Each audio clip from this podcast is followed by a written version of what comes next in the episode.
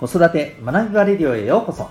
お聞きいただきありがとうございます。子供の才能思いを唯一無二の能力へ。親子キャリア教育コーチの前城秀人です。様々なメソッドや子育て講師の経験を取り入れたオーダーメイドのコーチングで親子の本当に望む生き方を実現するそんなサポートをしております。またパパのためのオンラインサロンともいくパパの学び場も運営しております。このチャンネルでは家庭とお仕事どちらも充実させたい。そんなママパパを応援する情報やメッセージを毎日配信しております。今回は第257回になります。続かないことも才能です。というテーマでお送りしていきたいと思います。はい、続かない、まあ、続けないでもこれ当てはまるかもしれませんね。はい。でえっ、ー、とまああの継続は力なりという言葉もありますしえ物事をね、えー、継続していく続けていくことで、え大きなプラスっていうのはある。これはもう言うまでもないことだと思います。だからこそ、えーと、私たち自身もですしお子さんに対してもやっぱりねあのやり始めたことをしっかり続けて、えー、頑張っていってほしい。というふうに私たちは思いそのように働きかけをするわけですよね、えー、ですが今日はまあ、その逆の話をしたいなと思っています、えー、続かない続けないこともですね僕は才能だと思います、うん。えーと、これどういうことかというとですねもう単純にもう結論を言ってしまうとですねこれからの世の中って愚直に続けることで新しいものに出会えないっていう可能性そっちのデメリットの方が僕は大きくなっていくんじゃないかと思ってるんですよね。その人間ってもちろんあの器用な人もいますんでね。あの、えー、いろんなことをたくさんずっと続けながらなおかつ新しいことも取り入れて続けていけるっていう人もいますけどどこかでですねやっぱりキャパシティっていうのがあるわけですから何かはやっぱり手放していかないといけない。つまり続けない。えー、やめるということをですね、えー、選択していかないとやっぱりいけない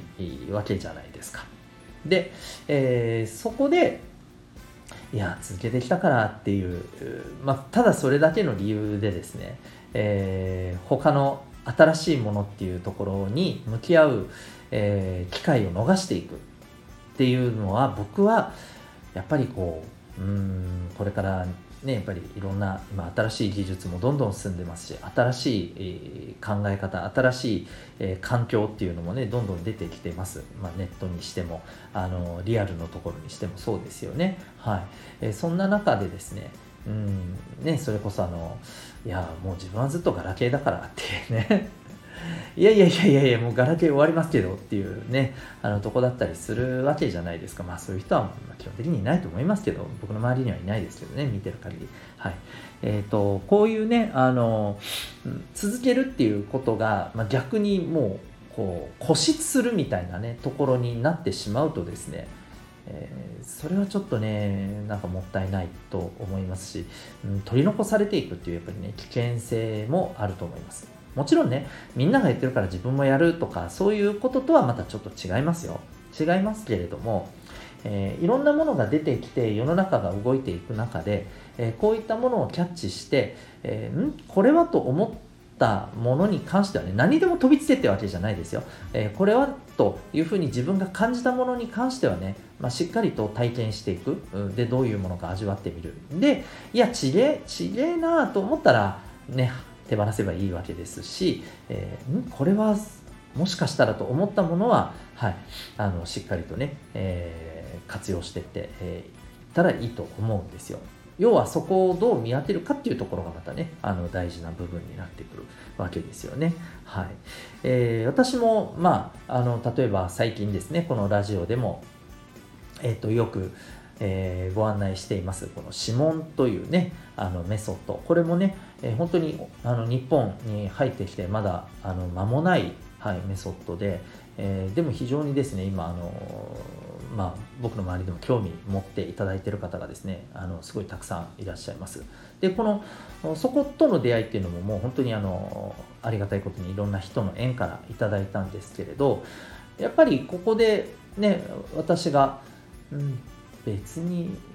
いいんじゃんみたいな、ね、その例えばまあ、この指紋っていうのはいわゆるこの、えー、指紋を見ることで、えー、生まれ持った特性才能っていうのをこう見極めていく、はい、あの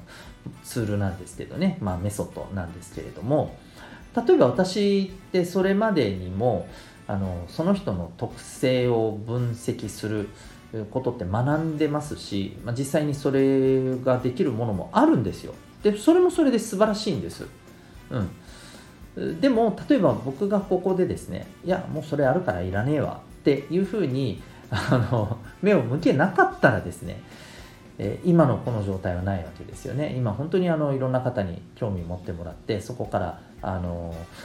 講座を開いていただきたいとかいろんな人のご縁がさらに広がっていって、まあ、あの私の親子サポートっていうののご縁がすごくぐぐっとね広がっているんですけどやっぱりそれはなかったわけですよね。そこで、えー、私がそこに、えー、興味を持って、えー、いかなければ。はい、えー、なのでやっぱりですねあの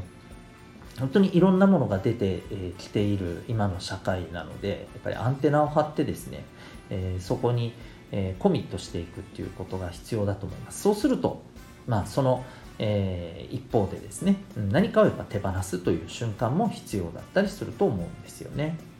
はい。で、えこれは私たちももちろんですけれどもこれからの,、まあ、あの社会に出ていくお子さんにとってはなおさらだと思います。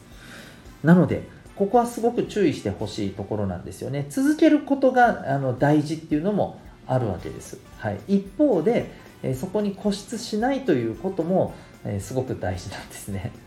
うん、ですので、えー、まあ、ここであの私たちがですねやっぱり押さえておきたいなと思うのは、えー、やっぱり自分自身と対話することですよね。今これ続けていきたいのか行きたくないのかもう少しやってみようなのか様子を見ようなのか、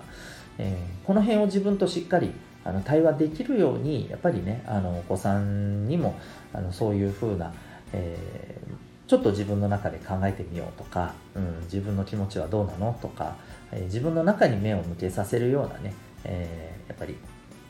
コーチング的なね関わり方をしていってですね。で、えそこからお子さんに考えて行動してもらう。でそれがですね例えばまあ続けないという、はいえー、例えば選択を選んだ時にですね、え、選択をした時にですね、え、もちろんこちらとしてはえそうなの？やってほしいんだけどなんか楽しそうだったしね、えー、というふうにあの思うところもあります、うん、でも、えお子さんがそうじゃない状況でですね、え無理に続けても結局のところですねあの続けたらこういうことが得られるのにって、ね、私たちは思ってたりするわけですけれど、えー、それ得られないんですよ。その状態で続けたところで。得られないどころか、え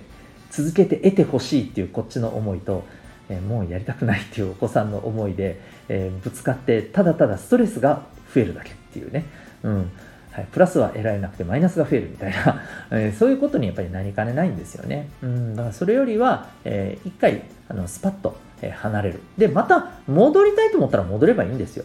ここが大事なんですね。離れたら戻れないっていうふうに錯覚してる方も多いと思うんですよね。うん。もちろんですね、あの例えば部活動とか、ね、そこにはいろんな人がいていろんな人の感情っていうのが絡んでますから一回離れてまた戻るっていうのはすごくね気持ち的に壁があるっていうそういうことももちろんありますよ、うん、でも全部が全部そうじゃないと思いますはいえー、離れてまたあの違う場所ででもね何かあの、えー、同じものに取り組むっていうことはできると思うんですよ、うん、そういう場はいっぱいありますのでね、はい、なので、えー、そこは柔軟にねまた戻ればいいじゃないというふうに考えられるかどうかっていうところもすごく大事だと思います、うん、戻れるから、え続けないっていうところを選びやすい。この辺のねあの関連性もありますよね、うん、なのでこういったところの、ね、思考が大事かなと思っています。はい。えー、続かない、続けないこともですね、これ、ある意味、えー、すごく大事なことです。えー、続かない、続けないことについても考えてみましょう。そんな機会になれば幸いでございます。というわけで今日は、えー、続かないことも才能ですというテーマでお送りいたしました。最後にお知らせでございます。私が運営しておりますお父さんのためのオンラインサロンともいくパパの学び場というものがございます。興味がある方は、ええウェブサイト、Facebook じゃない、ウェブサイトへのリンクがありますので、はい、こちらの方から、えー、ウェブサイト確認されてみてください。えー、24日にですね、はい、あのオンラインの、えー、懇親会もございます。体験参加も可能ですので、えー、よろしかったら、はい、体験参加の方もご検討いただけたら嬉しいです。それでは、ここまでお聴きいただきありがとうございました。また次回の放送でお会いいたしましょう。学び大きい一日を